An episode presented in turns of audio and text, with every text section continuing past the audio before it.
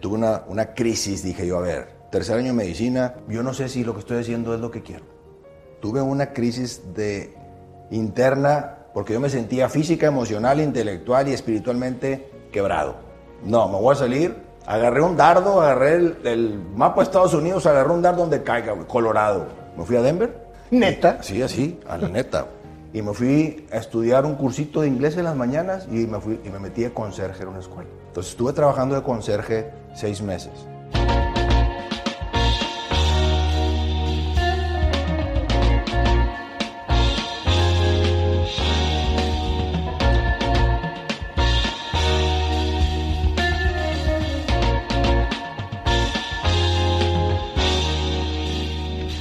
Manuel, un honor tenerte en este programa, no sabes el gusto que me da.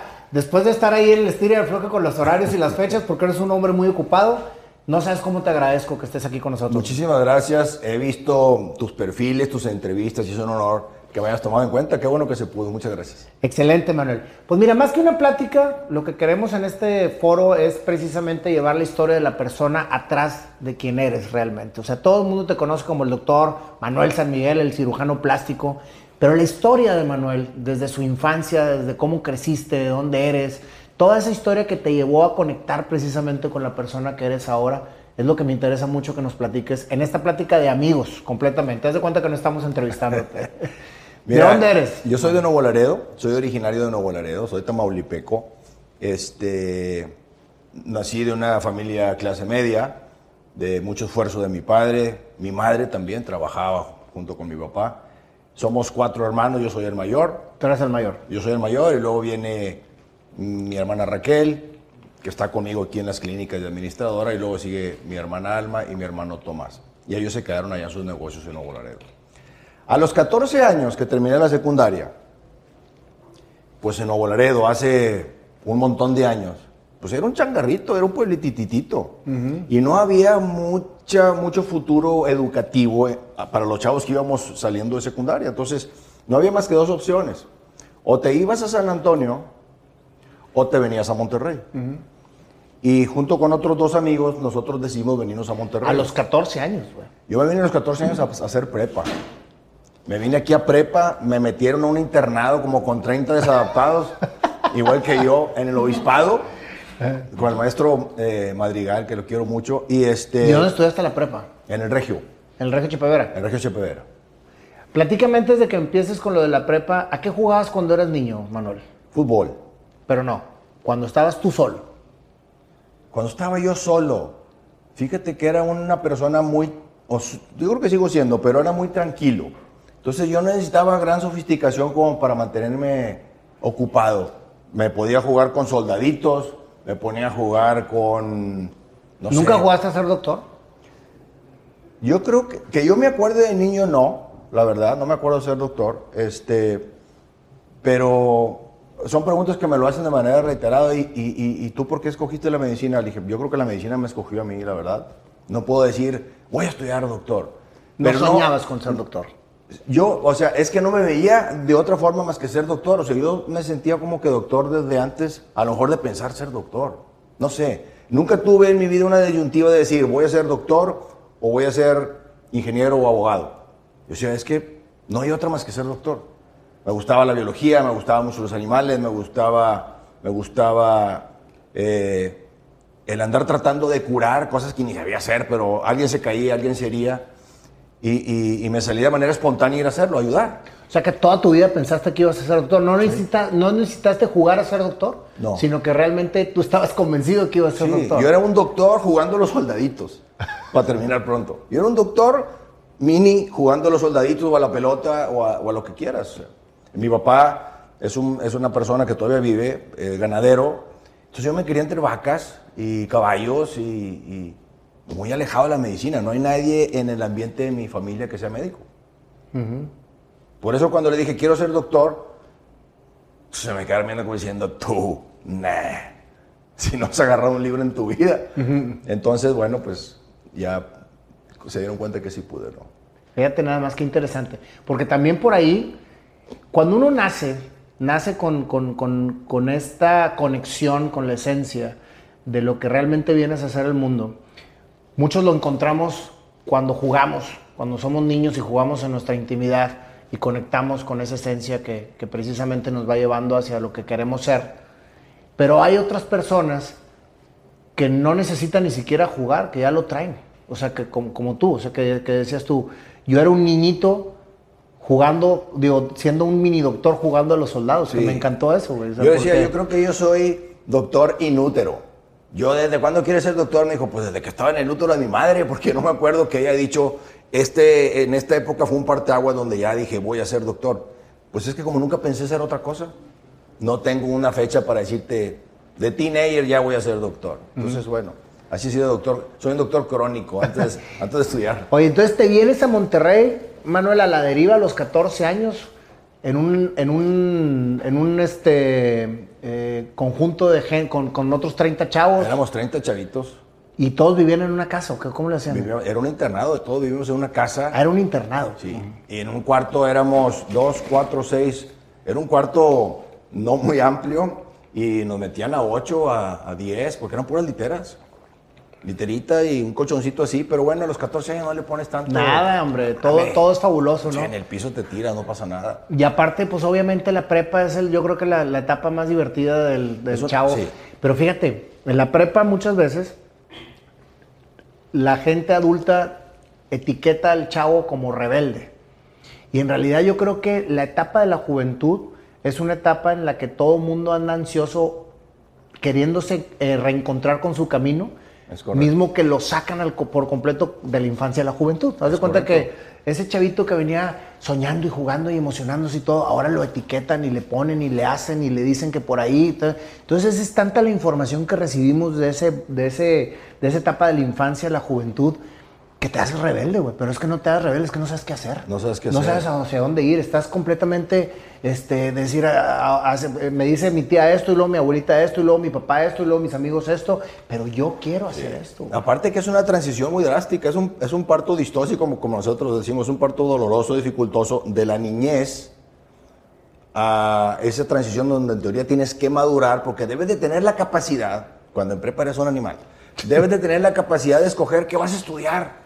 Acá te vas a dedicar toda tu vida. Pero, pero fíjate, pero, pero de ahí, Manuel, ¿a quién se le ocurrió que un chavo, un joven, tenía que tomar la decisión de que estudiar a esa edad, güey? "Ey, está difícil, güey. o Pues sea, es que por, por eso todo el mundo eh, regularmente escoge carreras que no son, güey. Así es. Hasta como los dos, tres años. Entonces ya te das cuenta, ah, pues es que era por acá. Y hay mucha raza que tiene los pantalones para decir, ¿sabes qué? Estudié dos años, me equivoqué, no es por ahí, yo quiero ser esto. Yo tengo amigos que estudiaron medicina, medios empujados por sus papás, de que, oye, a mí me gustaría que seas doctor, y vas a ser doctor, y ay, cabrón que si no eres doctor.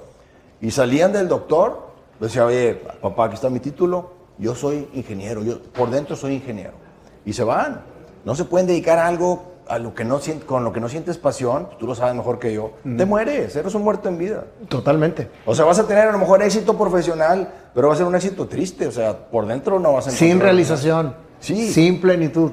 Nada. Ese es el tema, que puedes ser muy, muy exitoso económicamente, puedes tener grandes imperios, etcétera, pero no te tienes a ti mismo, cabrón. Así es. Ese es el tema. Es triste. Y para dedicarte toda la vida a hacer algo que no te apasiona, ufa. Imagínate, digo, me imagino, me imagino que, que toda tu época de prepa, Manuel, la viviste de manera intensa, como más o menos me has reflejado que eres. Este, ¿Qué papel jugaba ahí el, el tema de tus papás? Ellos se quedaron allá este, y tú estabas acá. ¿Cómo te controlaban o no, o no te controlaban? Yo era muy tranquilo. Últimamente de viejo me vine a controlar, pero era muy tranquilo. Y, este, y la verdad, pues estaba solo. Ahí en ese grupo de 30 chavos, 25, porque había fluctuaciones, yo era el más chico. Yo era, yo tenía un niño de 14 años. Había chavos ya que estaban en carrera o que iban a empezar carrera. Entonces, estaba medio difícil. Al principio batallé mucho, porque yo era el mayor, era muy pegado con mi mamá. Mi papá, un hombre de chamba que casi no lo veíamos. Eh, y batallé. Y te voy a decir algo que nunca he dicho en público. Yo empecé a sentir hace unos cinco años que todos los domingos sentía nostalgia, melancolía, dicen los, los filósofos y los artistas, depresión, dicen los psiquiatras. Decía yo, chingado, ¿qué está pasando acá? Domingo 4 o 5 de la tarde me sentía mal. Como que algo tenía que buscar y no sabía qué era lo que tenía que buscar. Y ese momento que yo escribo, y es el momento en donde me conecto conmigo mismo y, y a veces escribo algo de poesía o a veces saco un, un escrito en Facebook o lo que sea. Pero tenía que encontrar la solución. Entonces saqué cita con un psiquiatra. César Garza es uno de los mejores de Monterrey. Dije, oye, necesito que me consultes. Voy como paciente, no como amigos. Y empezamos, y empezó, y empezó, y empezó. Y como a la tercera cita me dijo, tu melancolía dominguera es porque traes grabado en tu subconsciente. Todos los domingos a las 5 de la tarde te dejaba tu mamá en la central de autobuses siendo un niño de 14 años y tú abrías la ventana y le decías adiós cuando tu camión se iba yendo hacia Monterrey, solo. Dijo, y eso lo hiciste durante los dos años de secundaria, los dos años de prepa, los tres años de prepa, o dos años de prepa, no me acuerdo cuántos hice, y se me grabó para siempre, y yo no sabía. Dijo, ese, ese desprendimiento de tu madre al irte solo hacia Monterrey en un camión, dijo, lo sigues cargando todavía, güey. Créeme, cuando ya identifiqué el problema o cuál había sido el motivo, me cambiaron los domingos. Te cambiaron los domingos. Porque eso fue hace cinco años. O sea, Sí. ya habías madurado, ya tenías tu carrera, ya habías, Sí. ya habías hecho todo lo que te... Ya. Pero te, te entraba una nostalgia los domingos Sí. a las 5 de la tarde. Y esa nostalgia se incrementaba cada vez más. Y decía, ¿por qué no me siento así? Ah, no, ya quería, Nayo, que fuera lunes. Ya me quería ir a operar para, para volverme a ocupar la cabeza. Pero ese domingo, después de comer, empezaba yo a sentirme como co- triste. Entonces, definitivamente era algo que venías cargando porque te fue difícil salirte de casa. güey. No fue mucho, sí, me fue muy difícil. Me fue muy difícil. Y de hecho, cuando yo quise venirme a estudiar medicina después, papá me dijo en dos o tres ocasiones durante la carrera, porque al principio batallé, batallé de madre en medicina. Me dijo, oye, este, vente conmigo a trabajar. He crecido un poquito más en los negocios y probablemente te puedas venir a trabajar conmigo. Hay lugar. Dije, no, déjame tratar de, de- de buscar o de lograr el sueño que tengo de ser médico. Déjame ver si puedo. Dame chance. Este, y bueno, pues me dejaron entrar a medicina y me metí a la uni y pues ahí le dimos. Fíjate, eh, Manuel, qué importante es que identifiques las cosas que te marcan en la vida. El hecho de, de lo que me platicas ahorita de la parte de la nostalgia es algo que mucha gente viene cargando y la tiene frustrada o la tiene triste o la tiene deprimida de manera silenciosa hasta que no lo haces consciente. Entonces, al hecho de haberte salido tú de casa a buscar tu sueño, fue un ejercicio de desapego que no habías realmente te- tenido claro hasta, hasta este momento. O sea, porque tú te estabas desapegando de tu familia, de tu madre. Eh, puedo imaginar esa, esa escena de- del abrir la ventanita y despedirte. Y lagrimeaba. Yo me iba, yo, me iba llorando de perdido hasta el kilómetro 26 y luego ya dije, no seas maricón, cabrón, despierta. No, no, no, pero se vale y no es ser maricón. Es precisamente experimentar ese, ese cambio que estabas sufriendo por terminar de, de- de hacer tu objetivo. De- o sea, por, por- por lograr tu meta. Y después, al hecho de estar batallando en la carrera, con todo el esfuerzo que estabas ah, haciendo por, por- por mantener tu, tu- tu pasión de, de- de estudiar medicina, y el, y el, el que tu padre te ha dicho, vente para acá, güey, acá hay lugar. Fíjate nada más la fortaleza que tuviste que tener para poder ser perseverante en lo que estabas haciendo y no irte por el lado fácil, güey. Pues me regreso a casa, estoy con mi mamá otra vez, con mis papás, con mis hermanos, estoy a toda madre y dejas de hacer lo que realmente te apasiona. Sí. ¿A cuánta gente le pasa, Manuel, que se va por ese lado? Porque es el lado fácil, es el lado que te da la vida, es el lado que dices tú, aquí tengo todo, estoy en mi zona de confort. Pero es donde la gente deja de crecer, güey. Sí, sí, sí. Está, está Hubiera muy estado muy cómodo, hubieran sido unos primeros años de, de, de Disneylandia, porque me iban a dar todo. En lugar de, a veces yo decía, oye, tengo que estudiar todo este libro. Este, en una lamparita, no tenía acceso porque en, en- en el internado nos aventaban al tercer piso y te cerraban, no podías bajar ni por un pan de dulce. Decía yo, ¿qué necesidad tengo aquí? ¿Está pasando hambre? Estaba frío. Este, cuando estoy en mi casa, tengo todo. Y papá diciéndome, vente. Y yo batallando con los libros, decía yo, ah, qué güey, déjame, otro semestre más a ver qué tal. Hubo un tiempo, cuando estaba yo en tercer año de medicina, que dije, a ver, güey, eh, tuve una, una crisis, dije yo, a ver, tercer año de medicina, no he, no he visto un solo paciente, porque en la uni no ves pacientes hasta que casi terminas, un solo paciente, he estudiado como loco, eh, estoy solo, este, yo vivía en, en, en Mitra con otros, ya con médicos, con estudiantes de medicina, ya más grandes. Entonces dije, ¿sabes qué? Yo no sé si lo que estoy haciendo es lo que quiero. Tuve una crisis de interna porque yo me sentía física, emocional, intelectual y espiritualmente quebrado. Hasta la madre. Dije, ¿sabes qué? Me voy a salir, güey. De la medicina. Sí. Dije, papá, me voy a salir. Y, y otra vez, vente. No, me voy a salir. Agarré un dardo, agarré el, el mapa de Estados Unidos, agarré un dardo donde caiga, güey, Colorado. Me fui a Denver. Neta. Sí, así, a la neta. Y me fui a estudiar un cursito de inglés en las mañanas y me, fui, y me metí de conserje en una escuela. Entonces estuve trabajando de conserje seis meses.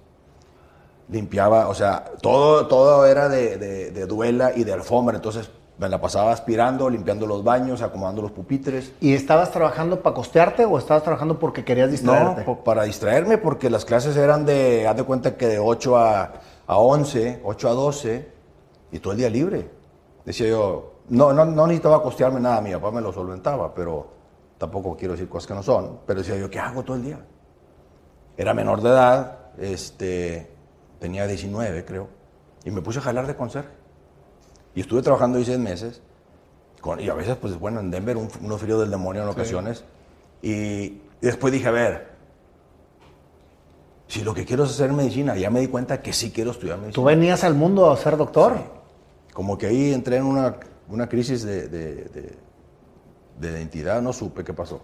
Pero ya me regresé posteriormente y ya no me paré, ahora sí ya le di terminamos. Y regresaste a otra vez a entrar a estudiar. Sí, ¿Cuál fue la reacción de tus papás en ese momento? Porque, pues, estabas apostándole a la Universidad de Medicina. Tu papá decía, vente, acá estamos, acá te, te- te- te arropo con el, con el negocio familiar, etcétera. Pero, quieras que no, estabas divagando en el sentido de tu decisión. ¿Qué papel jugaron tus papás ahí? Mis papás me apoyaron. No, creas que mi papá estaba tratándome de convencer de salirme de mi proyecto de mi, o de que ya no persiguiera mi sueño. Pero decía, si por alguna circunstancia no te sientas que tienes que forzosamente mostrarme a mí que tú puedes, aunque te estés partiendo la madre y, no pases o, o te hagas fósil en la escuela, vente, güey. O sea, a mí no me tienes que demostrar nada. Yo te doy toda la oportunidad que tú quieras. Tú tienes tu libre albedrío, escogiste irte para allá, adelante. Pero no te sientas a fuerza. Es que fíjate, te pregunto todo esto, Manuel, porque ahí vuelvo al papel de los padres. El papel de los padres es tan importante alrededor del acompañamiento de los hijos, no de la imposición ante a que hagan algo. Entonces el hecho de decirte, haz, decide, acá estamos, pero decide, y no influir en esa decisión, Ahí. es lo que hace que realmente crezca la persona, crezca de manera libre, no con la presión de tener a los papás detrás diciéndote que hagas algo, sino que realmente están ahí acompañándote, mas no están imponiéndote algo. Y eso marca toda la diferencia de la decisión de un ser humano. Porque en esa de esa forma nos sentimos libres de poder realmente tomar la decisión que más nos haga sentir bien. O sea, yo me pongo en su lugar, en en lugar de tus padres, decir, chinga, pues, ¿qué vamos a hacer con Manuel, chinga? Anda en Denver de conserje, güey, estudiando inglés, güey. Es correcto. O sea, ponte en ese lugar y dices tú, madres, güey. Pero el hecho de estar ahí nada más silenciosamente viendo el proceso del crecimiento de la persona es maravilloso, güey. O sea, no sé si lo hayas visto así, pero tus padres tienen una, un grandísimo eh, acompañamiento en tu persona y en, y en las decisiones que tomaste, güey. Yo creo que durante la- mis años de estudio, tanto cuando me vine a prepa como carrera, esa fue la única vez que me salí y que a lo mejor mis papás pudieron haber dudado en decir, se me hace que no la va a hacer. Porque bueno, batallaba, pero batallaba como cualquier estudiante que viene de no estudiar nada, porque en prepa nadie estudia nada, a, me- a meterte ocho horas a estudiar al día, que me decían, es que vas a estudiar ocho horas al día. No, bebé, son mentiras. ¿Quién estudia ocho horas al día? Tiene que estar enfermo. Y al rato me veías ocho horas al día. Entonces, la raza, la raza te deja de, la raza te deja de hablar. Al principio, pues desde prepa te ibas a la pachanga jueves, viernes, sábado. A veces del miércoles. Y acá pues te empezaban a hablar nada más jueves y viernes y sábado. Y luego nada más los viernes y luego ya no te hablan. Y te quedas aislado y empiezas a hacer roncha con los amigos de medicina que están igual de psiquiátricos que tú. Entonces ya te llevas un ambiente chido, ¿ah? Son los únicos que te entienden porque en tu casa no. Entonces, yo sí le agradezco mucho a mi padre que haya tenido la paciencia y la, y la confianza de que, de que yo podía. Y me acuerdo, uno de los momentos más gratos en mi vida eh, fue cuando les, le di el título, cuando me recibí de doctor. Se quebraron los dos y me quedé con ellos. Qué bárbaro. Qué bonito momento, güey. Sobre todo después de tanto esfuerzo. Sí. ¿Cuántos años estudiaste carrera de médico? ¿Cuántos Se- son? seis. Seis años, Sí. más la especialidad. Sí, bueno, me aventé 6, 7, 8, 9, 10, 11. 11. 11 años. ¿Qué te hace decidir irte por cirujano plástico? Creo que a mí siempre me ha apasionado la escultura este, y, soy una, y soy un fanático de la mujer. Me apasiona la mujer, me apasiona la escultura. Y la única profesión donde yo podía rendirle tributo a la mujer mediante una escul- esculpiéndola era con la cirugía plástica. ¡Ey, qué padre, güey! Entonces podía combinar la poesía, que para mí hacer poesía es esculpir el cuerpo de una mujer, se le escribo en su piel. Y, y eso, esa conjunción de las dos cosas, porque la cirugía plástica es una ciencia, pero también es arte. Este, me sentí, como dicen en la Ciudad de México, como anillo al dedo. Este, y, y bueno, estoy, no hombre, estasiado con lo que estoy haciendo. Me dicen, oye, ¿vas a trabajar el sábado? Le dije, es que para mí no es, no es trabajo. Digo, me pagan, por eso es un trabajo, pero a final de cuentas, para mí, mi, mi día de 8, cumple- el 8 de octubre que cumple años, mi festejo es decidir qué cirugía quiero hacer en la mañana. Y luego ya me voy con mis hijos y mi esposa a festejar, pero pues cuando lo haces con pasión, no te cuesta. Pero qué bonito lo expresas, eh, Manuel. Cuando realmente estás convencido de que lo que estás haciendo es lo que amas hacer. Es la pasión. Es, es- es eso que te mueve. No es un trabajo. Es realmente estar reforzando día a día algo que te gusta tanto hacer y que haces muy feliz a las personas que acuden contigo. Porque finalmente, como dices tú, tú haces una poesía esculpiendo la, la figura de las personas que, que acuden a ti por alguna situación. Es correcto. Y yo creo que la cirugía plástica cada vez se vuelve más y más y más eh, popular en el sentido de las personas, porque finalmente, pues todos quieren estar bien, todo el mundo se quiere ver bien, y, y el hacerlo de manera profesional y con el amor, yo creo que no puede haber un médico que no tenga la- la- la ta- el talento y la profesión de serlo, pero mucho menos puede haber un médico que se dedique a la cirugía plástica sin tener la pasión y, y- y la mentalidad artista para poder llegar, llegar a lograr Hay eso. algo de eso, y, sobre todo que el hecho de, de, por ejemplo, tener la oportunidad de reconstruir un ser humano que perdió de manera abrupta una mama por cáncer, sin decir agua y de repente verse incompleto en el espejo, donde se le cae la autoestima, la intimidad con la pareja, depresión y obviamente la palabra muerte rondando en la cabeza. Cuando la primera vez que yo hice una reconstrucción de mama, este, y paré a la señora enfrente de mí, vi lo que había hecho y luego la puse enfrente del espejo, nada más dije, volteese por favor. Que empieza a llorar y me volteé a ver y me dice, gracias por haberme vuelto a ser mujer. Es cuando dices, toda la chinga que llevé, el salirme, el irme de conserje aquí, con esa expresión valió la pena. No cabe la menor duda. ¿Y cuántas de esas te dan este, a la semana, al día, al mes? Sí, pues O eso sea, es, yo- es un padre. ¿Por qué? Porque finalmente te vuelves un artista. El ser médico es un artista. El esculpir cuerpos es, es un, es un- es un artista eh, todavía que se, que se enfoca más en, en hacer su trabajo perfecto. Sí, porque el médico cura, el cirujano plástico vuelve, o sea, hace que la, persona vuelva otra vez a, sentirse plena, ¿no? Yo, yo considero que, los cirujanos plásticos somos psicoanalistas del espejo. Somos psicoanalistas del espejo. El psicoanalista trata de ayudarte por dentro, nosotros por fuera. Pero al momento de que te ves y te gustas y no empieza a haber tanta diferencia entre tu imagen ideal y la imagen real que, que estás eh, obteniendo de tu espejo, cuando no hay mucha diferencia entre las dos imágenes, te sientes mejor. Como te sientes, interactúas. Como te ven, te sientes y como te ven también te tratan. Entonces prácticamente el hecho de, tratar de verse bien no es vanidad, es, es autoestima. ¿Qué vanidad puede tener un niño de 5 años que empieza a inventarse dolores de estómago para no ir a la escuela? Que empieza de ser el líder de la banda a ser un chavito que empieza a ser muy retraído, muy sumiso, que ya no quiere ir a jugar fútbol con sus amiguitos, porque está así. Y le empiezan a decir Dumbo. Y entonces el niño empieza a cambiarle la vida. O sea, no hay vanidad, es simplemente autoestima. Llega el niño al consultorio de 5 años o de 6 años y te pone más atención que el papá. Muñeco, te va a doler un poquito, vamos a arreglarte las orejas para que se hagan para atrás, en una hora ya estás afuera. Sí, doctor. ¿Me estás entendiendo? Sí. Y vuelves a ver al papá y el papá está sorprendido de la atención que en su vida le ha puesto el papá a su hijo, ¿va? Al niño y papá. Este, y cambian. Vuelven a ser otra vez los niños extrovertidos al verse su imagen, que no se la habían, que no se había dado cuenta él, pero lo habían señalado sus amigos como que es una persona diferente. No, y más que cuando tú eres niño, todo lo que te dicen cuando eres niño te cambia la vida para bien o para mal. O sea, porque son los primeros. Para mí, digo, desde mi punto de vista muy particular, tú vienes a la vida con una esencia, con una personalidad. Más bien con una esencia. La personalidad te la va dando precisamente las situaciones que te van dando la vida. Es correcto. Entonces, si tú tienes una, etapa de infancia en donde te bulean por una, por alguna situación, tú ya te, ya, te, ya te vienen marcando te van alejando de lo que realmente eres y estás agarrando una postura y una personalidad diferente sobre lo que te toca vivir. Es correcto. Entonces, el hecho de poder tú acompañar a personas, como tú dices, vamos a dejar a un lado la vanidad, vamos a poner la, la realidad de cada una de las personas.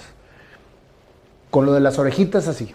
Oye, pues es una operación de una hora, que simplemente te las acomodan y se acabó. Oye, pues si nació así, que así se quede. Pues si tienen la oportunidad de poderlo arreglar, arréglalo.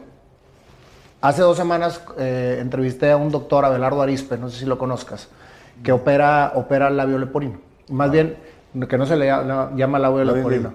Sí, entonces, dice, y, lo hace por, por, por altruismo. Es una fundación para operar.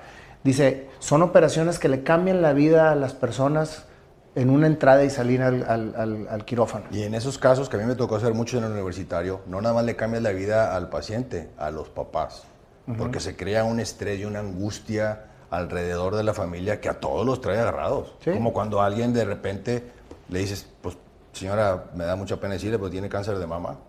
Le pegas a todos. Claro, ella es la que lo sufre. Pero igual con el niño, o sea, tú ves la aprensión del papá entre la repulsión de la gente que ve a su niño con labio y paladar hendido, que se ven impresionantes las criaturitas. este, y ese tipo de cirugías como la que hace este señor Arispe, definitivamente que le cambia la vida para siempre. Mucha gente de esas que no tiene posibilidades de operarse, porque no se han enterado de, las, de este tipo de fundaciones. fundaciones. Y mucha gente, no tanto de Nuevo León, porque aquí la gente está un poquito más alivianada, pero para el sur del país, ves niños de 17, 18 años de repente con el labio paladar hendido, y dices, ¿cómo te has alimentado, cabrón? No habla, se le va todo por la nariz. Este, y lo ven como monstruo lo ven ahora sí que completamente anormal como un monstruo, pobrecitos. Y pues viven encerrados o viven... Fíjate, te voy a platicar de un caso. Una persona que le corta el pelo a mi señora le dijo, oye, tu esposo es cirujano. Sí. No podrá ver a mi hermano. ¿Qué es lo que tiene tu hermano? Que vaya a hablar con el doctor. Llega el hermano, grandote, moreno, pero grandototote, un 88 una gorra metida hasta acá. ¿Qué pasó, mijito? Le dije, ¿qué te puedo servir? No, pues me dijo mi hermana que viniera. No me volteaba a ver los ojos. A ver, güey, ¿qué tienes? ¿En qué te ayudo? No me digas que quieres que te ponga boobies. como que se quiso reír, pero muy, muy, con mucho problema. Me dices que tengo las orejas así. Y entonces le dije, ¿y, eso te causa mucho problema? Me dice, sí, soy albañil y no me bajan de madreada en la, en la obra. Y desde niño lo he sufrido. Este, y entonces cuando lo reviso, le veo las orejas negras por atrás. Dije, ah, yo creo que eso fue cuando le corté el pelo la, la, estilista, le ve las orejas negras y cuando le dice, oye, quiero que tu esposo hable conmigo, con mi hermano. Lo reviso, le digo, oye, güey, trae las orejas negras. Me dice, sí, es que en la noche me pongo cola loca, me pongo una venda y me duermo. Y en la mañana se queda todavía pegadito y me pongo la, la, gorra y me voy a trabajar. Y entonces yo preguntándole a la hermana, le dije, oye, ¿cómo es este niño en la relación? Es un chavito de 18, 19 años. ¿Cómo es este chavito en la relación con tus papás? Dijo, osco, huraño, no socializa con mis hermanos, tiene paciencia con los hermanos chiquitos, con mis papás, cena a deshoras, llega de, de- de la obra y se, me, y se mete al, al cuarto. Me tardé de la cirugía, obviamente que son cirugías pro bono, no pueden pagar esta gente. Le hice la cirugía hora 45 porque estaba muy quemado. Estaba muy quemado tanto con la loca. De tanto con la loca. Híjole. Este, cuando le, le quito las vendas al siguiente día en la mañana, primero lo veo yo, para ver cómo me quedó, antes de que se vea en el espejo, güey, no la vaya a regar, mejor le vuelvo a poner la venda, le digo. Y más de este tamaño dices, ¿para qué Oh, quiero problemas? eh? chinga, ¿Para qué venías, cabrón? Bueno, entonces lo reviso, lo veo, me gusta lo que veo, le digo, volteate al espejo, como la señora del cáncer. me, lo- me- me- se ve, no era muy expresivo, se voltea, que hoy me sacaba tanto así, me abraza Ay, y me jala el güey, me aprieta con madre y no me dice nada, nada más me queda, yo con los pies así bailando, güey, no, no puedo respirar, cabrón. Ya me suelta, este, y las lágrimas que se le venían, pero no sé cuántos años de bullying, de frustración y de pesar se los arregló en una hora 45 minutos. La siguiente cita, que vino a quitarse puntos, como a los 10 días, venía peinado, arreglado, nunca me quitó la vista, saludó a mis empleadas de la entrada y al principio entró arrastrando la mirada, con el alma hecha pedazos. Entonces, eso es lo, lo bonito de la cirugía plástica. Es una profesión muy noble y que el poder hacer algo por un ser humano que trae cargando algo que para ti puede ser, oye, pues es una tontera, así naciste. Sí, pero pues tú no los traes. No sabes de dónde flaquea tu alma y, y de dónde te agarras para decir, ayúdame. ¿Qué le aconsejarías tú a los padres para desarrollar la autoestima de sus hijos, Manuel? Primero que lo dejen ser. Que lo dejen ser. Que no, o sea, que no los, lo puedes orientar, porque como yo, yo, pues qué experiencia tiene siendo un chavito, ¿no? Pero que dejen que la persona logre sus metas, que, que los, que los apoyen a conseguir sus sueños. Aconsejarlos, pero nunca imponernos Acompañarlos. acompañarlos, porque yo como adulto yo ya viví mi vida, ya escogí lo que soy. Yo no puedo imponer a mi hijo que estudie medicina y en mi casa mi hija es abogada y mi hijo está estudiando business, nadie se va a dedicar a la medicina, no les llama la atención la medicina. Dije, qué bueno, no, no tienes que estudiar medicina, porque en un par de ocasiones oí que dijo, no, pues yo a lo mejor tengo- voy a estudiar medicina. Dije, güey, a ti no te gusta la medicina, no lo hagas por mí. Sería el peor error que vas a cometer. Ojalá y así fueran todos los padres, ¿verdad? Vas a cometer el peor error que hubieras cometido en tu vida. No hagas eso. Y como que sentí donde uf, se relajó, que hay muchos colegas que sí tienen a sus hijos doctores. No creo que hayan sido por imposición. Yo creo que son muchitos que se familiarizaron con la medicina, les gustó y les dio. Pero hay otros que sí, que Es fueron que yo obligados. creo que la medicina es una de las carreras que más tienes que tener realmente la, el- el- el- la pasión para hacerlo, si no está cañón, es una carrera muy complicada. Es una carrera muy complicada, muy larga, y entonces te pide sacrificio. No tengo yo este, bodas, o pachangas, o salidas, o alcoholes. ¿Por qué? Porque al siguiente día no voy a operar unas boobies. No me van a poner en mis manos una nariz. Es un ser humano. Es toda la vida. Es la responsabilidad de que llegan los papás con una niña de 15 años a hacerse la nariz y quieren que salga la niña caminando y contenta. O sea, el bisturí da mucho calor. Es una responsabilidad cabrona. Eh, y si tú andas en la boda a las 4 de la mañana y luego vas a pulso operar, maraquero, güey. sería una falta de respeto al paciente y falta de profesionalismo. Y en un principio me grillaban mucho. Che, médico aburrido, ya te vas, son las 12 en las bodas. Ayer no hayan servido cenar, mi vieja se iba con hambre a comer unas almendras a la casa. Le digo, oye, tengo- mañana tengo cirugía, güey. "Ah". Le dije, ¿y si esa paciente mañana fuera tu hija? Ah, no, güey. No, no, ya vete, me vete a dormir.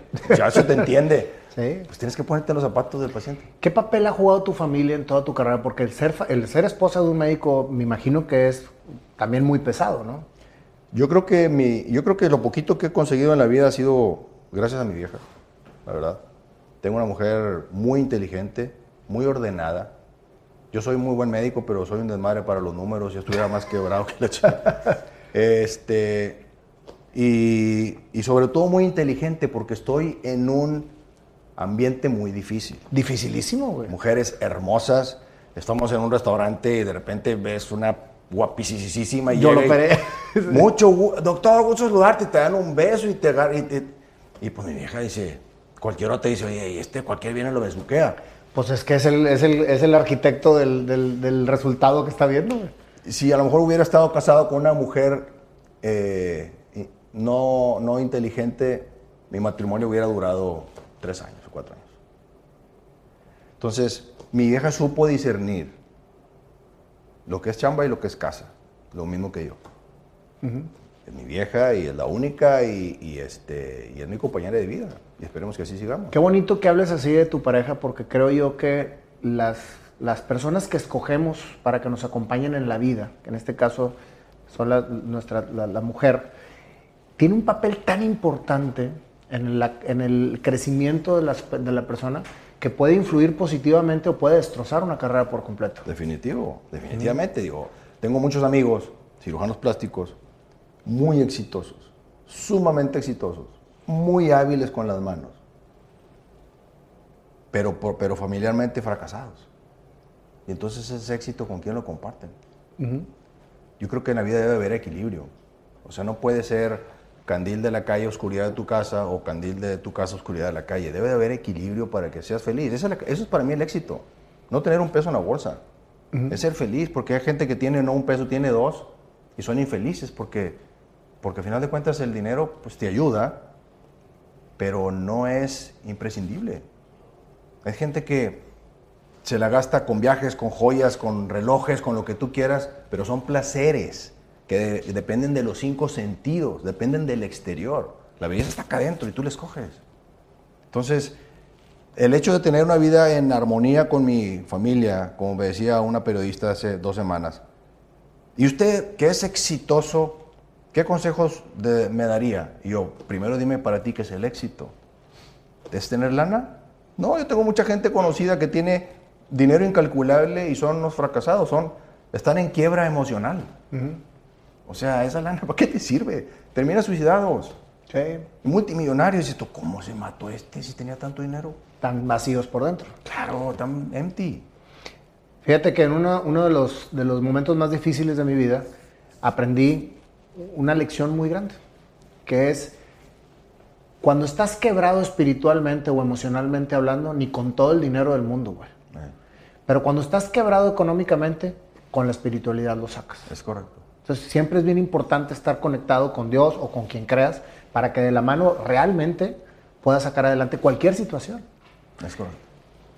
Lo que acabas de mencionar es, el, es a lo mejor el- la historia de muchos empresarios que han alcanzado un éxito incalculable en el sentido de lo monetario, del poder, de lo que alcanzan a hacer, pero no tienen paz, no están tranquilos, no están realizados, no tienen plenitud. Y todo eso es precisamente lo que nunca compra el dinero. Eh, Es correcto. O sea, andan en búsqueda de algo y, este, y ahora voy a comprar un Porsche todavía más caro o un Lamborghini o un Ferrari, pero siguen sin encontrar lo que buscan y lo que buscan está dentro. Está dentro de ti, no tienes que buscar afuera nada. Sí. Ahora, volviendo a lo de tu pareja, tu esposa, que, que juega un papel muy importante, ese poder de transformación precisamente que te da la tranquilidad y la libertad de poder hacer tu profesión al máximo, estar, estar completamente pleno con lo que haces, ¿lo hubieses podido tú lograr sin que tuvieras una pareja como ella? Mm, qué buena pregunta. Probablemente, probablemente no, o no, o no estuviera tan pleno, o no hubieras llegado tan, no sé si alto o bajo, pero a donde he llegado, vaya, a lo mejor no. ¿Por qué? Porque ha sido mi, mi consejera, mi jalón de orejas, mi hombro cuando a veces llego quebrado y me quiero apoyar en, llorar, en llorar con alguien. Este, yo solo soy una persona que exteriorizo todos los sentimientos, no me los guardo. Siento que me han hecho, te hace daño cuando te lo guardas. Y si quiero llorar, lloro. Y si quiero reír, río, me vale madre. Y, y- y ya estoy en edad de decir lo que me vale y no estoy, ¿qué van a decir? Me vale más lo que digan. Ya estoy muy viejo para andar pensando en qué van a decir. Pero sí en ocasiones la señora me dice, oye, ¿dónde vas? Andas ya por el lado de los andan mal. Este, oriéntate tantito, cabrón. Y yo tenía un problema de introversión, Nayo. No lo puedo creer. Ufa. ¿De veras? Sí. Yo casi me, me daba un tiro con el de las orejas. Yo siempre andaba con la, con la mirada para abajo. Sí, nos íbamos ahí a ver quién, quién iba parejeando. Entonces, eh, venía de 14 años, venía en camión, anduve tres años en camión urbano, este, no conocía a nadie, no era pedido compuesto de San Pedro, y sigo siendo, soy un foráneo para fines prácticos, aunque tengo aquí viviendo 40 años. Ah, tú eres San Miguel, pero tú eres foráneo, ah, sí, 45 años aquí, cabrón. Dale madre. Entonces, me sentía muy inseguro, era sumamente inseguro, y era muy introvertido. La neta, batallaba yo para poder interactuar con alguien que no conocía, para ma- mantener la vista fija en una conversación este, con, con una chava que me presentaban en la prepa. ¿Por qué? Porque yo me sentía poca cosa. No tengo lana, no tengo carro, no tengo amigos, soy foráneo, vivo Y en con- una etapa y en una prepa, por el Regio Chepevera, pues era una prepa de, Sí. pues, de, de mucha demostración, ¿no?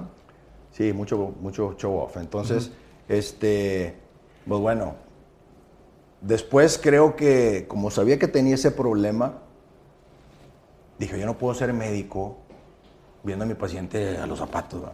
Tengo que hacer algo por mí, tengo que quitarme ese trauma que traigo. Me empecé a tomar cursos y me metí con The Carnegie, empecé a estudiar y a estudiar, a estudiar. y- El hambre de poder vencer la, la- la parte de introversión. Sí. Entonces dice mi, dice mi mamá que me excedí, que me fui para el otro lado. Este, cuando oye mis videos que, ni- que saco en Instagram me dice, mijito, ¿en qué momento te perdimos? Tú así no te fuiste de aquí, pero bueno, este, me, has- me ha ayudado mucho a poderme desenvolverme mejor. ¿Cuál fue esa etapa cuando empezaste a, a- a- a- a capacitarte o a, o a luchar contra, contra esa parte de, de- Ya estaba casado, ya estaba casado, pero no tenía tanto trabajo, la verdad. Estaba medio empezando. Dije, tengo que empezar derecho. Y, estoy- Y a tu mujer le conociste introvertido. Sí, pero borracho. Ahí salía tu verdadero yo. No, a mi mujer la conocí en un blind date. En un blind date. Sí. Me dijo, te vamos a hacer un date con fulano y tal. Yo tenía ya 28 años, estaba medio grandecito. Ah, sí, ya estabas mayorcito. Sí. Y tenía muchas amigas, pero no tenía una, una novia formal. Y ya eras médico. Estaba, estaba eh, estudiando cirugía plástica ya. Me faltaban dos años para egresar. Me acuerdo que un día, este... Ah, me acuerdo que nosotros en aquella época traíamos un radio. No había celulares. Un viper, un viper, un radio viper. viper. Sí, sí, sí. Entonces, cuando me presentaba una chava, oye, pues un blind date, pues ahí va, ahí vas por la chava, pues voy a una boda, no tengo que ir, pues vete con fulano y tal, no la conozco, pues pasa por ella, pasaba por ella, y la veías y decías tú, qué cosa tan espantosa. Ya te ibas con ella, oye, te ibas con ella a la boda, o al bar, o al restaurante, y me mandaba yo solo un mensaje. Ti. Tengo una, me tengo que ir. Con mi vieja que llegué, me toqué y abrió la puerta. Yo sabía que había tres hermanas. Dije, "Inga, ojalá que no sea una hermana, ojalá que esta sea. Y esa fue, había un restaurante enfrente del, del Hawái que se llamaba El Rugantinos. Sí, claro, era italiano. Exacto. Sí, sí, sí. Ahí fue mi primera salida con ella. Este, llegué a la casa y le hablé a mis papás. Le dije, ya conocí a la que me voy a casar con ella. Ah, sí, el Mi primer mamá sí, se quedó mi primera- mamá mute. Dijo, tengo 28 años de oírte que saliste con fulano y, me- y- y- ¿qué? Dijo, mañana voy a Monterrey a conocerla. Y al Así de plano, al día siguiente. y el, y el fin de semana siguiente, a la, a la semana siguiente, fuimos al restaurante de toda la vida al Hawái y, este, y ahí se les presenté. Dije, me voy a casar con ella. Ella va a ser. Pero ella no, le, no se lo dijiste enfrente de ella, ¿o sí? Sí. Ah, o sea, al día siguiente ya, ya le habías dicho que se iba a casar. Sí, Pero en el Rugantinos platicamos. Me dijo, ya sé que te dedicas a, vas a ser cirujano plástico. Le dije, sí. Nada más que te voy a decir una cosa. Esta profesión es difícil y si crees que no vas a poder manejarla, dándote yo todo el respeto que me mereces, dime para no entusiasmarme. Y desde ahorita cortarle por lo sano. De plano, pues es que imagínate, para una mujer qué complicado ca- estar casada con un cirujano plástico, pues todas las mujeres que ves. Sí, pues vemos puras mujeres y, y a diferencia de los, de los Bueno, y un que otro hombre como yo. Sí, uno que otro, uno que otro. Oye, cada vez se hacen más populares las, las, las operaciones de cirugía plástica entre los hombres, ¿no? Sobre todo ahorita los chavos, los millennials, este, tienen otro concepto diferente. O sea, yo tengo mucha raza, mucha raza, este, mi consulta, si bien es cierto, me inclino más por, por la mujer, porque son mejores pacientes, la verdad. Nosotros somos muy cabezones y, y me ha tocado cada cosa con los posoperatorios de la raza que no, no, se, no se tranquiliza. Yo te llegué a tener un 95% de mujeres y el 5% de hombres. Y ahorita ya más o menos, a pesar de que yo prefiero más al, al sexo femenino, tengo como un 60-40. Si yo viera igual parejo, porque tuve un incidente de, de, seguridad hace unos años, entonces decidí no volver a ver hombres. ¿Cómo? Un intento de secuestro. Uh -huh. Entonces, ¿De alguien que dejaste mal? No, no, no, de alguien que me estuvo. No, eso, eso me hubieran dado cuello. No, no, no, este. El maestro sí. Me decía, oye, güey, ese me hizo esto para acá, mejor me dicen la taza. Güey. Entonces, este. Me, me, me, me, me trataron de levantar ahí, se llevaron a mi chofer. Y desde entonces quité todos los anuncios, me, me volví medio paranoico. Todos hemos tenido algún incidente algún tipo. Sí. Y decidí no ver hombres. Al menos que fuera esposo de una paciente o así, ¿no? Y ahorita no, ya es, las cosas son diferentes y uh -huh. no hago publicidad en ninguna parte, no tengo afuera ningún anuncio. Entonces de repente llega un tipo y tengo más cámaras que Big Brother a raíz de ahí. Uh -huh. En áreas donde se puede tener cámaras, no soy un perverso que tengo acá. No, no, no, en el baño de las Y ahora la operación de fulanita de tal, sí. en vivo en Facebook. Desde la esquina de la sala. Y este... Y no, bueno, sí tengo muchos pacientes masculinos. ¿Por qué? Porque primero los empresarios, o gente del medio, o políticos, era lo primero que tenía. Y ahorita no. Oye, doctor, yo voy al gimnasio, jalo fierro. Y no me salen cuadritos. No me sale el cuadro, o tengo la jabonera, y pues bueno, pues eso estamos. Sí, pues yo soy, yo soy un, un participante de ese tipo de operaciones. y con orgullo lo digo. Oye, Manuel, aquí el tema de los millennials, ¿tú crees que ahora ha incrementado el interés por la cirugía plástica? Yo creo que se ha incrementado el interés por la imagen. Por la imagen. Ahorita estamos viviendo en el mundo del empaque, no tanto en el, mundo del contenido. Aquí se da mucha importancia al empaque, al estuche, y lo de dentro, por la mera verdad, queda en segundo término. Y en eso está también el hecho de, de sobresalir económicamente, te vuelves un parteaguas para la sociedad, ya te ponen como, como un modelo a seguir sin importar cómo llegaste ahí. Pudiste haber sido un político corruptazo eh, o haber jodido a mucha gente en el transcurso, pero no importa, porque ahorita estamos en, un, en una vida que el fin justifica los medios. Si tú tuviste que joder a uno para poder estar arriba, pues no importa, porque pues yo estoy con el rico y con el que me voy a sacar. Qué triste, ¿no? Por eso, eh, el empaque es importante. Y aquí, bueno, pues quiero estoy trabajando en una empresa, soy un ejecutivo de 55 años, pero están saliendo los chavitos bien preparados, de 25, de 26, de 30, y pues yo necesito que me des una refrescadita, doctor. Me van a desplazar, porque vienen más preparados que yo, porque cobran menos que yo, les cuesta menos, eh, les cuesta menos a la empresa que yo, me van a echar fuera en el primer recorte. Entonces quieren ayudarse, porque traen unas bolsas que parece que vienen del cohete y no toman. Uh -huh. Y si viniera, pues no tienes por qué enseñarlo. Claro. Entonces, en la mañana salen así, como si dejaran dos hemorroides aquí. Voy a poner preparation S. Dije, se va para otro lado. Dije, eso no se pone acá, güey. y entonces, este, les quitas esto y ya se sienten no tan, no tan, no tan, no se ven tan viejos, no se ven tan cansados, no se ven tan, tan madreados y pues les echas un poquito más de ganas, ¿no? Uh -huh. Creo que todos tenemos derecho a vernos mejor. Este, por eso nos cuidamos la dieta y por eso espiritualmente nos tratamos de estar lo mejor posible. Oye, ¿y has tenido en tu carrera momentos en los que algo te salga mal en el sentido de lo que operas? ¿Complicaciones? ¿O que esperaras, esperabas una cara y, y, y terminó otra? No, no, no. No. No, no, no, porque tendrías que Es operar... que no, no, me imagino cómo es el método, o sea, por eso te digo que, por eso lo pregunto, porque imagínate que le ibas a operar la nariz para dejarla así y quedó así, o sea, no sé. Complicaciones siempre ha habido, ¿no? Este, como decía un maestro mío de Guadalajara, mi papá nunca tuvo una complicación, pero mi papá vendía telas. Entonces, el que es cirujano y, tiene 400 o 500 cirugías al año, como tu servidor, Pues obviamente que a veces tienes una infección, o tienes una cicatriz gruesa, o tienes un resultado no adecuado, porque la belleza en es subjetiva. Y la belleza está en el ojo del observador. Y yo te puedo dejar a ti una nariz que para mí puede ser presumible en un congreso, pero si para ti no te gusta que tú eres el paciente, estoy jodido. Entonces, cuando hay sentido común y lo que me dicen, oye, no me gusta esto y creo que lo puedo mejorar, le digo, va. Pero cuando hay gente que trae pérdida de la realidad y te dice, quiero mejorar esto, cuando dices, tú ya no puedo mejorar más, entonces ahí es cuando empieza a ver. Y ahí y eres muy, muy directo en eso, o sea, porque me imagino que hay gente que, pide, milagros y que pues no, no hay cómo. Es que conforme uno empieza a madurar y las canas no salen de gratis, empiezas a, a tener muchos madrazos, ¿no? Y, en un principio por tratar de congratularte con la paciente, cometes errores. Entre la inexperiencia y, el, lo pendejo, que se te va quitando poquito a poquito a veces, este, pues la verdad tienes que pues, ser cada vez más objetivo y, aterrizarlas y ya no hablarles tan bonito como al principio. Viene una muchachita que vi ayer, no antier, con una cara así, del sur del país y me traen fotografías que le dejen la nariz como Belinda. Le digo, ni mi hijita ni volviendo a nacer.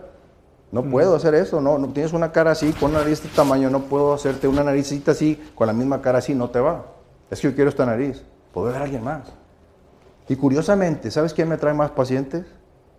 No el paciente que se, ve con, que se va con un éxito porque le saqué cuadritos, porque dicen que fueron a un spa a Los Ángeles, la señora durante seis meses y llegó bien buena, ¿no? Está bien, no, me importa. El, el, paciente que más me trae pacientes es el paciente que me negué a operar. Paradoja, parece una paradoja. No te puedo operar. ¿Por qué? Trae sobrepeso. Tu colesterol está alto. Tu hipertensión no está bien controlada. No te puedo operar. Porque entonces, ¿cómo se, se, se murió fulanita si se vea tan joven? Pues es que la cirugía plástica es muy, es muy noble y muy segura, pero depende de las circunstancias en las que venga el paciente. Una chavita de 18 años que viene a ponerse boobies, pues dices tú que le duele al niño de 18 años, pero se mete tachas y trae una serie de cosas en la sangre que dices tú, muñeca, ¿no puedo operarte? ¿Traes toda la farmacia ahí metida? Pues sí, lo operas y luego se te, tienes un paro cardíaco y dices, ¿cómo fue el paro cardíaco? Pues el doctor o el anestesiólogo se le fue el, no, pues es que ya traía ya cargando una serie de broncas. Por eso es bien importante estudiarlas antes de operarlas. Mm, estudiarlas y, y, y no solamente lo físico, que eso es lo más fácil. Lo médico te lo dice en laboratorio. Lo emocional, lo intelectual. Hay gente que te, que te oye pero no te escucha. Hay gente que no le interesa nada. Oye, quiero que me operes. Quiero que me hagas esto y esto y esto y esto y esto y esto Aquí está un cheque por un millón de pesos. Me importa madre cuánto me cueste. No quiero saber de las complicaciones. A ver, espérame tantito. Así no es. No estás en, en Iman Marcos comprando ropa. ¿De qué se trata? Tengo 40, tengo 40 años de casada y mi esposo se fue con una 20 años más chica que yo. Y quiero hacer que me transformes para que vuelva conmigo mi marido. No, no, no. Si tú te agarras de su quebranto emocional, para empezar, te vuelves un sinvergüenza. Y en segundo lugar, vas a hacer una cirugía que alguien ni siquiera quiere por sí misma. Lo está haciendo con la intención de traer al tipo. El tipo ya no va a volver. Y entonces, ¿qué va a pasar? Que va a ser una paciente frustrada, triste, molesta contigo porque no logró el objetivo de que el marido volviera.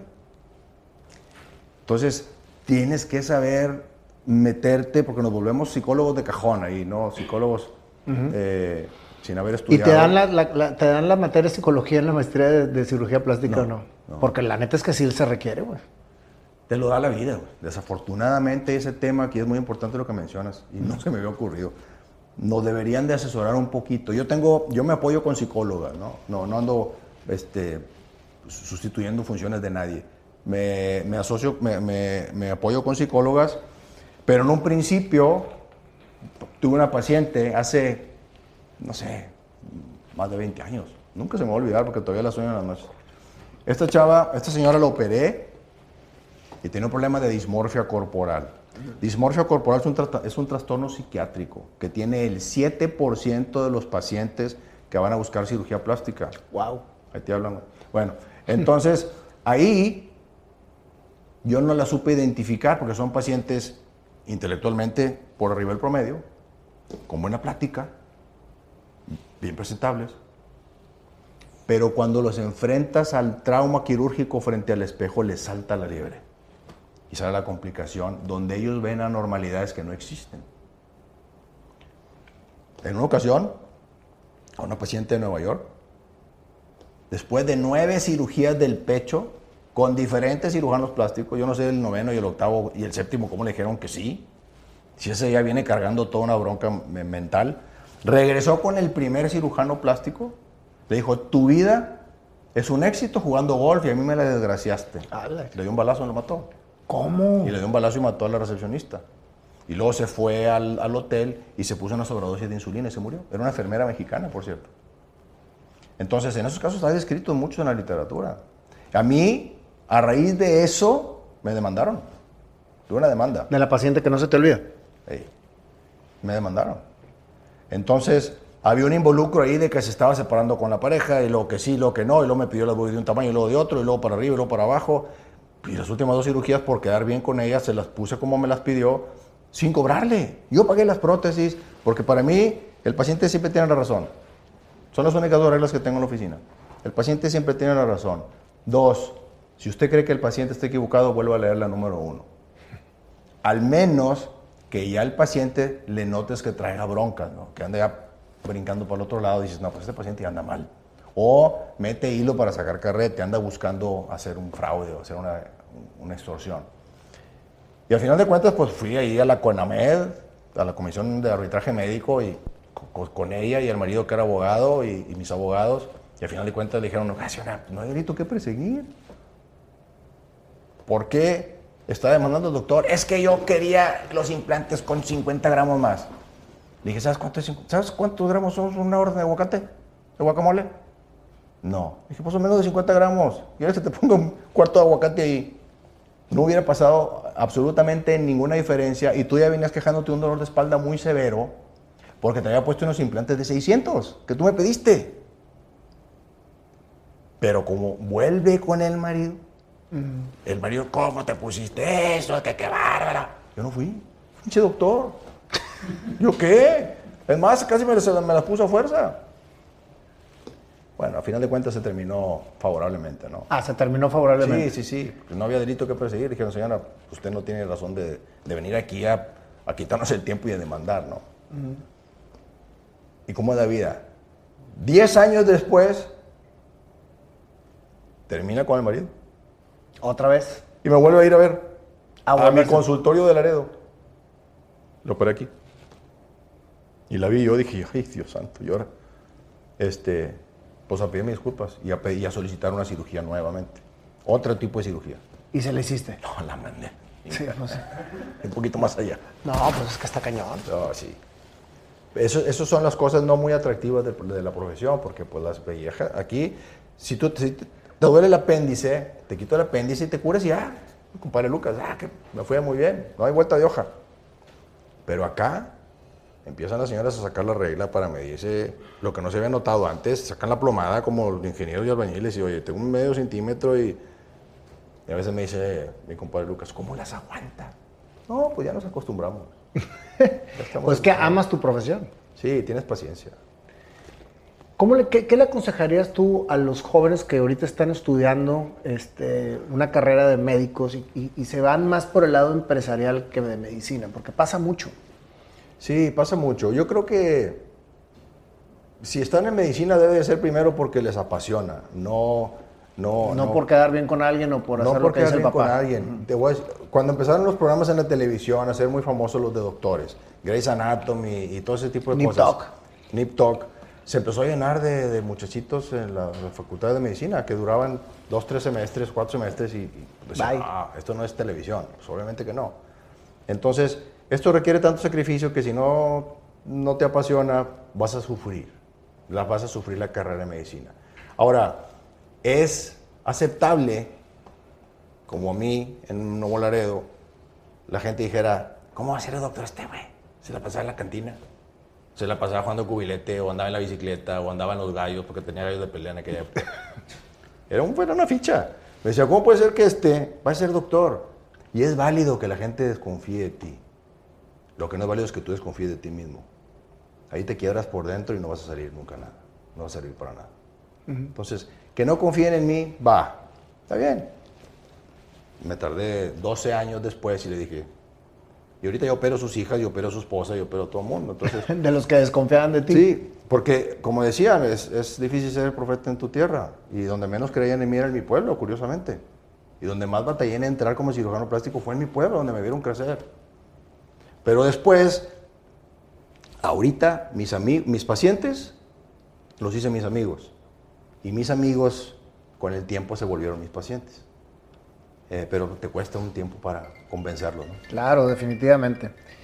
Este, aquí el tema eh, de, de, cómo pasaste de la parte de ser introvertido ahora a ser una figura pública, porque lo eres. Cada vez te vuelves más, más, más famoso en las redes sociales. ¿Cómo fue eso? Pues mira, la verdad fue a raíz de un simple video que hice cuando estuve yo de testigo en un caso de discriminación ante una muchachita mesera y fue un video, no, había filmado yo nunca nada, ni nada. nada. O sea, fue algo accidental. Sí, me dio mucho coraje y llegué a, tu casa, me sentí en un sillón sin nada de producción, pues no tengo, de hecho no tengo producción. Agarré el teléfono y me grabé. Y lo vieron 14 millones de seres humanos. Sí, por eso te digo que fue, fue viral. ¿Qué onda con eso? Me hablaron de toda Latinoamérica, Estados Unidos, de entrevistas. Y yo no hago entrevistas, no me interesa andar en esto de las redes. Pero pasó un fenómeno muy curioso. Dije, a ver, la vida media del cirujano plástico es muy breve. Los chavitos vienen muy bien preparados, tal vez mejor que yo. Y traen juventud. Y entonces dije, yo tengo que hacer algo para que mi campanita se me mantenga lo más posible horizontal antes de que empiece a declinar. Dije, voy a meterme en las redes. Y para mi gusto, el 85% de los cirujanos plásticos no manejan redes. No, de hecho de los médicos. o sea, hay muy pocos médicos que, son figuras públicas. Es mal, es, mal, es mal visto. O sea, yo salgo en TikTok bailando con un calzón en la cabeza y, mis, doctores y dicen, oye, güey, dice Lucas, ya te perdimos. Pues es que me, da la gana hacerlo, güey, me da la gana hacerlo. No, no, no tengo un script. No, lo, lo que yo grabo en las madrugadas a las seis y media de la mañana, siempre doy, dos veces por semana o tres doy un mensaje. Este, eh, buenos días, ¿cómo amaneció? Seis y media de la mañana en martes. Esa es mi expresión de siempre. Se siente chido cuando un niño, un síndrome de Down, un niño de síndrome de Down, me manda su audio arremedándome igual. ¿Cómo amaneció? Seis y media de la mañana. Este, y entonces empecé a darme cuenta que mi agenda, en lugar de tenerla adelantada, eh, ocupado un mes eh, adelante, si ahorita me preguntas cuándo tengo una fecha quirúrgica disponible, a finales de septiembre, principios de octubre. Entonces ya se me incrementó casi al doble o el triple el trabajo. ¿Por las redes sociales? En parte por las redes sociales, en parte por la pandemia. Y por tu, tu obviamente, todo tu estatus como médico, que es muy bueno, toda tu carrera. Pues trata de cuidar los resultados, si no, pues no puedes mantenerte a base de mentiras toda la vida. Y entonces, todo empezó por un video que no pensabas que se iba a volver viral y que tú hiciste por justicia. Sí, vi los alcances que tenían las redes, que en ese, en ese tiempo yo no, no, no, lo percibía, y dije, yo de ahí soy. ¿Y qué puedo hacer diferente a los demás, a la competencia? Pues para empezar manejar redes. Pero en mis redes no hablo de cirugía plástica. De vez en cuando saco un anuncio, hablo de mi, del, del, del tipo adentro de la bata, o sea, atrás de escenario. La gente no quiere ver al médico frío. Yo soy el doctor, yo soy el que sé y usted se va a ir por aquí porque si no la chingada. No, y menos en mi profesión. Tienes que ser condescendiente, tienes que ser empático, abrirte. O sea, te voy a decir la neta. Como si yo tengo un problema con mi vieja y voy contigo, una, yo, oye, ¿qué me aconsejas? Me vas a hablar con el corazón. Yo igual. Si te conviene la operación, ¿sabes qué? No te conviene. Mejor vete a comprar un reloj aquí con mis compadres de... No te metas, hombre. Vete a comprar ropa Palacio de Hierro, te vas a ir mejor que operándote, pues todo de este tamaño. Entonces... Y no eh, tienes gente alrededor de, tu, de, ti dándote consejo de cómo manejar las redes sociales, nada. Tú pues, subes lo que se te ocurra. Sí, sí. No Totalmente. Tengo nadie, no tengo nadie. No, nada. Pues lo has hecho muy bien, porque la, verdad es que la gente que te sigue, te sigue porque eres auténtico, porque hablas transparente, o sea, la verdad es que la, estás manejando muy bien, ¿eh? A lo mejor sin saberlo, pero la estás manejando muy bien.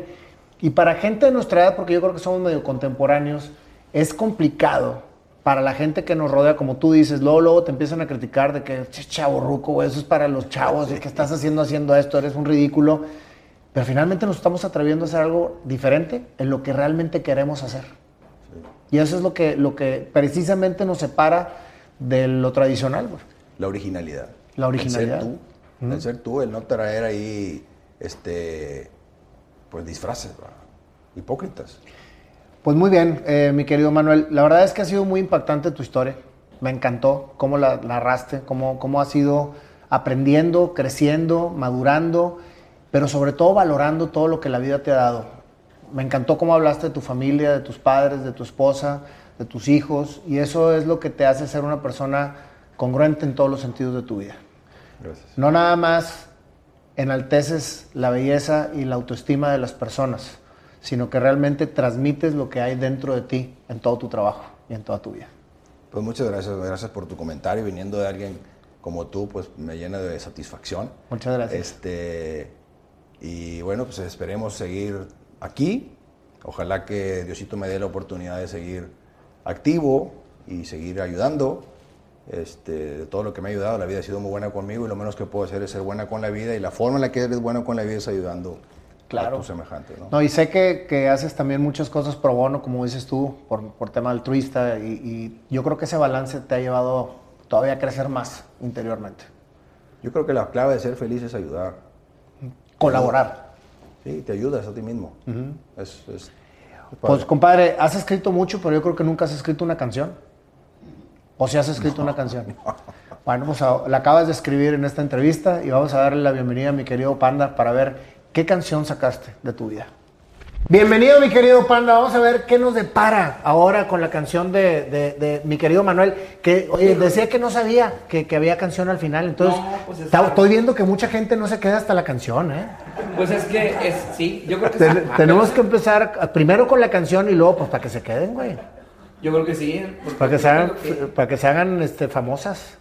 Sí, vamos Y ahora tú te pusiste de negro porque el doctor andaba de negro, ¿qué? No, para verme más delgado, no va, me, va a querer, me, va a querer meter cuchillo. No, contigo se me hace que sache, luego voy a güey. dejar de ser. Voy a dejar, oye, mendigo, voy a dejar de ser panda, voy a parecer un este, koala. más, más, más, más, más así. Más cinturado. más Un cinturado. panda, un panda más acinturado, como que no.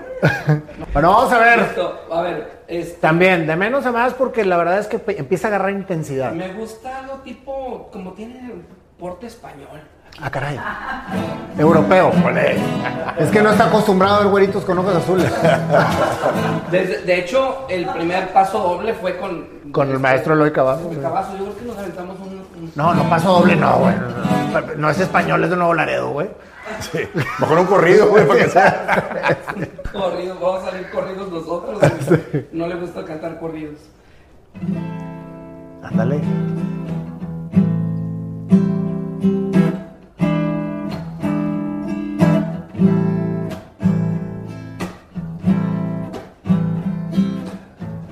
Llegaste al mundo con un gran objetivo, siempre lo supiste. En doctor te convertirías, no sabías por dónde ir. Tu padre tenía otro negocio que no tenía nada que ver. Curabas animalitos aunque otro amiguito, ahí estaba el doctor jugando con soldaditos.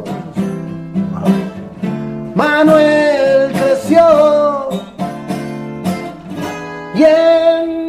médico convirtió después de una gran búsqueda. A los 14 años saliste a buscar tu destino. Recuerdas que cada domingo madre te despedía y desde la ventana tu corazón se quedaba ahí. Pero anhelando el caminar, el descubrir hacia dónde ir y finalmente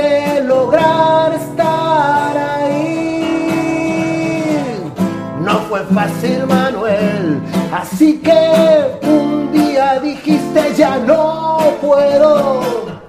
Aventaste un dardo y a Colorado fuiste a dar para estar contigo mismo.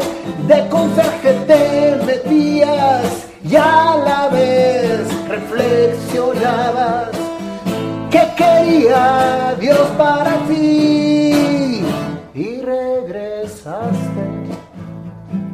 convencido, totalmente conmovido por seguir tu pasión, ser doctor. En tu mente pasaba escribir, hacer poemas, expresar, pero eras introvertido para hablar. Te graduaste, después pensaste, quiero esculpir a la mujer con mi poesía, con mi expresión. Y en cirujano plástico te volviste con grandes experiencias que la vida te dio y una gran mujer que te acompañó hizo que fueras lo que eres ahorita. Expresador, no te quedas con nada, simplemente dices lo que pensabas. A mucha gente ayudas y la acompañas a entender su autoestima para vivir. Recuerdas ese muchacho que llegó a ti con las orejas para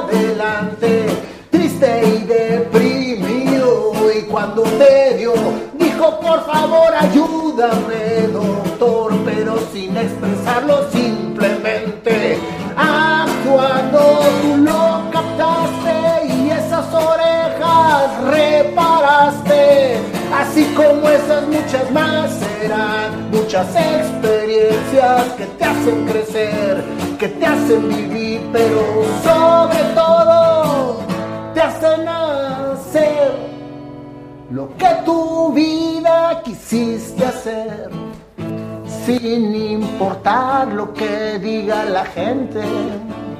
Ponerte un calzón en la cabeza y hacer TikTok. Expresarte una justicia, una injusticia con ese maltrato femenino que te llegó. Lo hiciste viral y hacia ahora hacer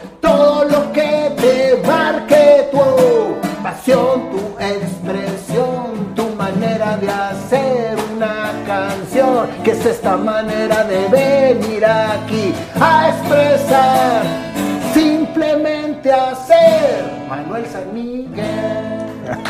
¡Wow! ¡Bárbaro! Estoy impresionado con lo que hiciste. Eso es un don. Te felicito, Nayo. Gracias, Qué hermano. Sale del bárbaro. corazón. Tú- Te, te aventaste mi vida en dos minutos. Mejor que la que yo dije. No, más bien tú te levantaste. Wow. Ya Tú eres fuiste. compositor.